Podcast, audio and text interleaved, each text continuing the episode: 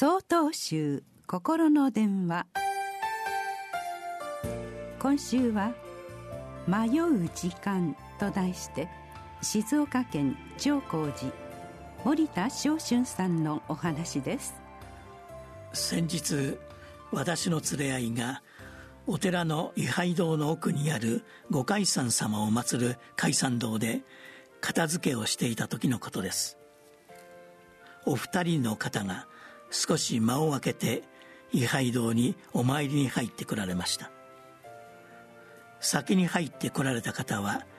ご自分の家のお位牌の場所がなかなかわからなかったようで自分の家のお位牌なのに場所がわからなくて困っちゃうわという声が聞こえてきました。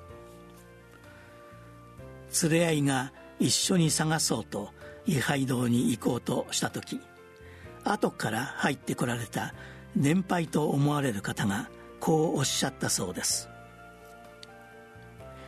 あらあら大変ですね。でもねそうやって探して迷っている時間も仏様と触れ合っている時間だと思うと幸せですね。その後二人の穏やかな笑い声が聞こえてきたとのことでした。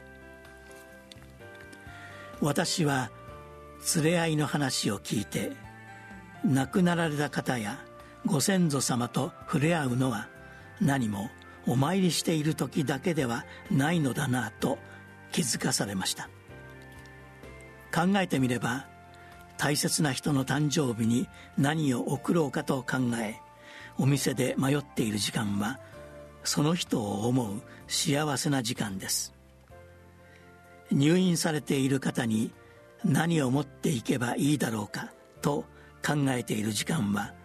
その方を心配する温かな時間です。それと同じようにお墓にお供えする花を選んでいる時亡きあの人はあなたと一緒にいます。ご仏壇にお供えするお菓子を何にしようかと迷っている時仏様はあなたと共にいるのです。